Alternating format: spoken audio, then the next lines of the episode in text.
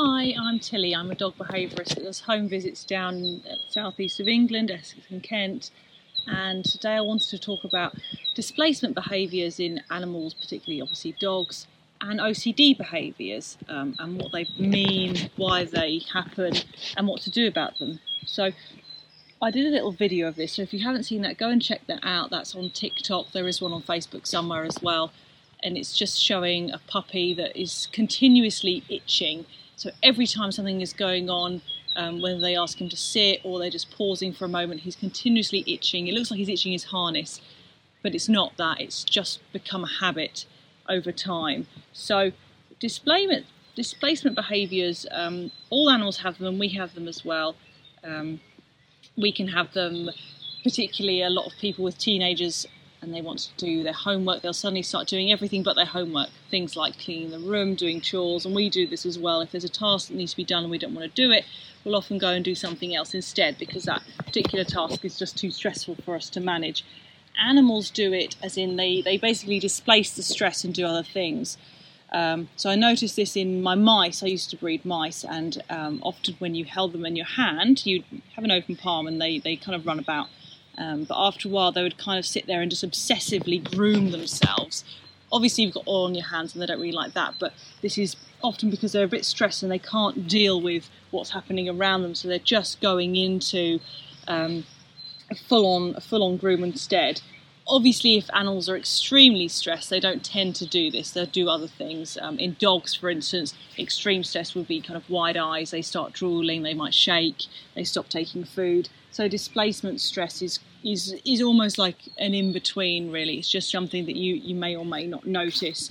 But what can happen is if the dog the dog feels like this this behavior that it's doing is somewhat relieving and therefore rewarding then it can go into OCD a bit like what we have with people. So it's not something that needs medication um, and it's not something that the dog's born with or anything like that some breeds are more prone to it than others, like a collie, or to see collies kind of spinning and doing things like that because they need more. They need more things going on in their world. They they need more drive. But other things this can be um, are are chewing themselves, like chewing their feet, um, over licking. They can lick furniture obsessively.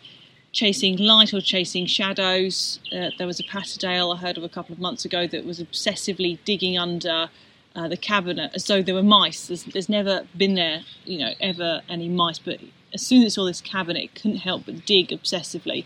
Digging is another one as well, so not just digging in the house, but digging up mud um, is another one. Barking could be um, really, but it's more of unusual things that are not that natural behaviour. So I've seen dogs that spin, they get slightly stressed by something and they just start spinning obsessively. Um, and then what happens is they just do it most of the time. So it's not just when the stress happens, they're just doing it continuously. Um, this is often dogs that are highly stressed by things like lack of enrichment, basically. So, not getting the right exercise, not getting the right stimulation mentally, and then they find other things to do.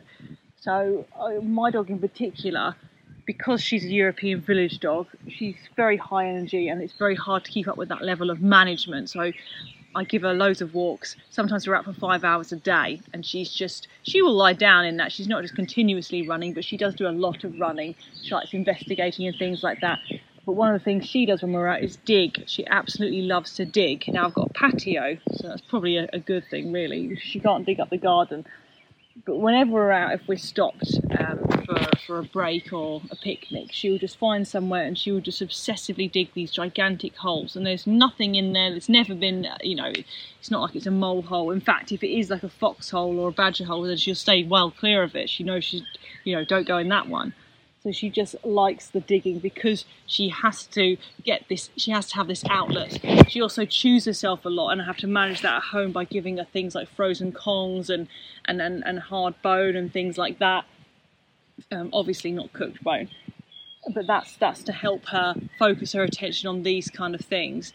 And as she gets older, these things become less. As she's seven now, so she's she's not as um, as hard to manage as she was when she was younger, but she still is fairly there because these these things are becoming ingrained. So if she doesn't have enough chew things around the house, she will just start chewing her legs and things. And unfortunately, where she's hypersensitive as well, when they're healing, they're slightly itchy, and that aggravates her more. So it just becomes a vicious cycle.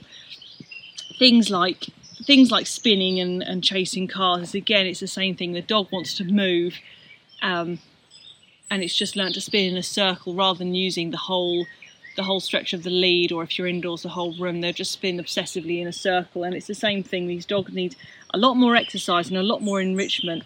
And then what you do need to do alongside this so you kind of take away with one hand and give in another right? So we need to take this behavior away. We need to physically stop this behavior.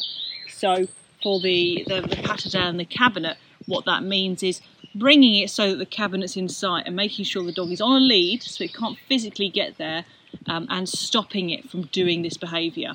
So doing other stuff like obedience, focus training, all, all treat rewarded so that it's around the cabinet uh, but learning that other things happen there, not just the, the digging. And then when you can't supervise the dog, um, you would shut it away from the cabinet and over time it would get used to it obviously things like digging in the garden again it's a super supervision game if you do have a digger the best thing to do is actually give your dog somewhere to dig um, it's much easier to do that than completely stop the behaviour because digging is very natural and it's very rewarding for them. So i usually say build a dig pit um, a dig pit somewhere else. But it's the same thing.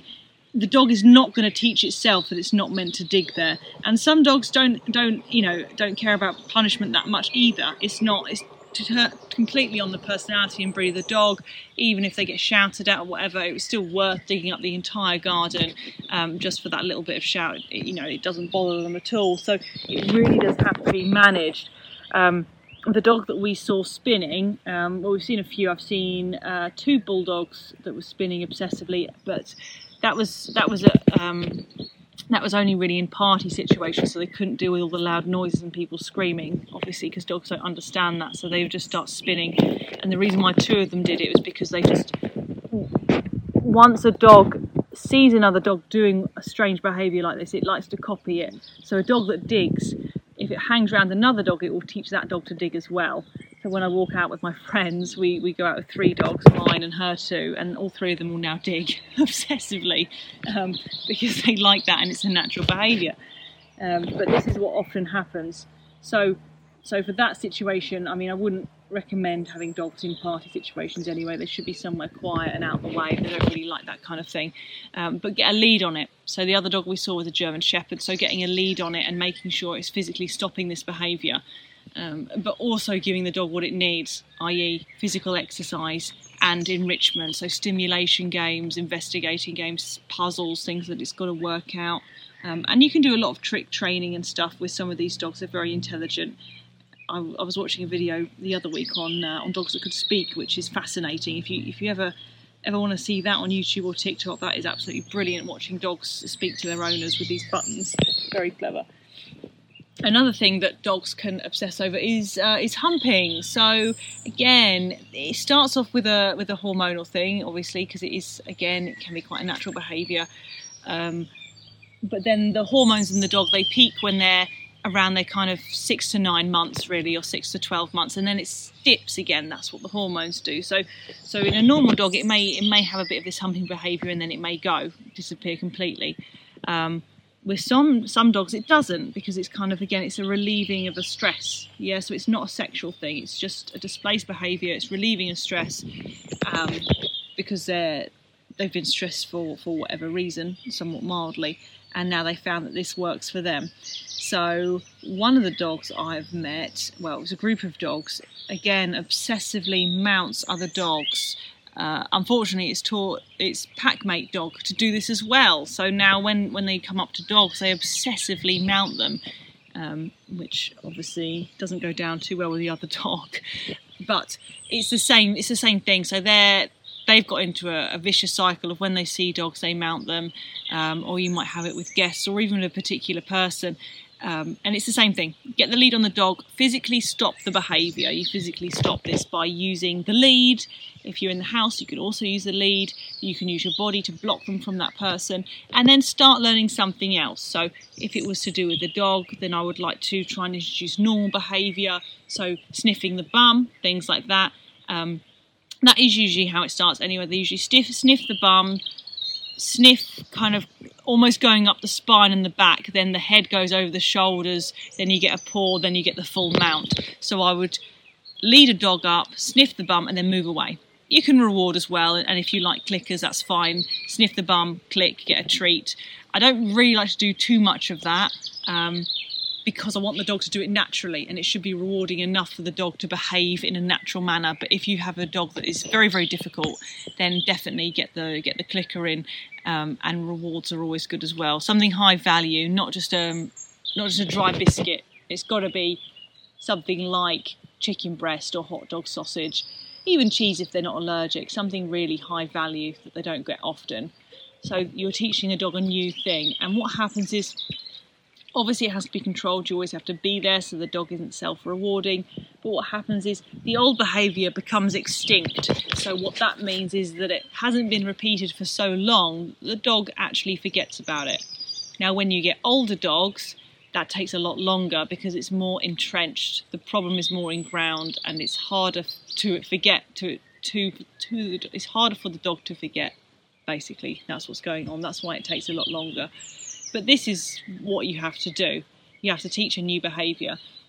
You could look at it for, for most things really. Most most of my training is just that. It's it's physically stopping the dog whatever it's doing, um, in a nice way. That's that's why we don't like prong collars or e-collars. It always have to be in a gentle way because it doesn't matter how you stop the behaviour as long as you stop it. Uh, when when people go to extreme with e-collars and, and prong collars, it's only because they're putting the dog into a situation that is too highly stressful and it can't deal with. So you have to start bit by bit. When you're using gentler techniques, you all, all it means is you can't put the dog in a, a really difficult scenario. You always set it up to win. But it works, I find it works a lot better like that way. It can be a slower process, but you can't get it wrong as often. Um, e-collars are very, very easy to get wrong or incorrect especially if you're nervous and you're waiting for something bad to happen, you may press it by accident without even meaning to, and then the dog's going to get a shock, and it's not fair. Whereas if you if you're using gentler techniques and you stop by mistake, uh, or you stop the dog by mistake, it doesn't really matter. It's not going to get upset with you because all you've done is lead it away probably too quickly than you should have done, and then you can kind of reintroduce and um, give yourself a slap on the wrist and try again. But you won't be as nervous. So it's all about setting the dog up to win with these behaviours. But they are interesting. We do see them from time to time. They are they are more rarer. So chasing light and chasing shadows again, it's another one. So if this is the case, um, you can't have a dog in a particular room that you know is going to be there's going to be light or shadows dancing around and you're not there. The dog would have to be in another room. And then when you're training, again, use a lead so you can physically control the dog and start getting its attention, start getting it to focus on you instead of the light so that it learns when I'm in this room, I don't chase light anymore. I've got to listen to mum or dad. And then use enrichment toys as well, like frozen kongs, things like that, so that it gradually gets used to doing this new activity and the old behaviour becomes extinct. If you try and move too quickly or you skip too many steps, then the dog will fall back into old habits. And even if the dog hasn't done anything like self chewing or something like that, if you fall backwards with, say, your exercise, or the dog's had a particularly stressful time at the vets, or you've gone away for a while, things like that, it can it can become prevalent again. Um, even though even though you may have completely got rid of it, if the dog is pushed into something that's too stressful, it can easily happen again, and then it's, it's kind of your, your hard work's down the drain a little bit and then you'd have to start the program again. They usually get through it a lot faster though, once they've learned a new behaviour and that this new behaviour is more rewarding, which it should be because you're using food, then they go to it much quickly.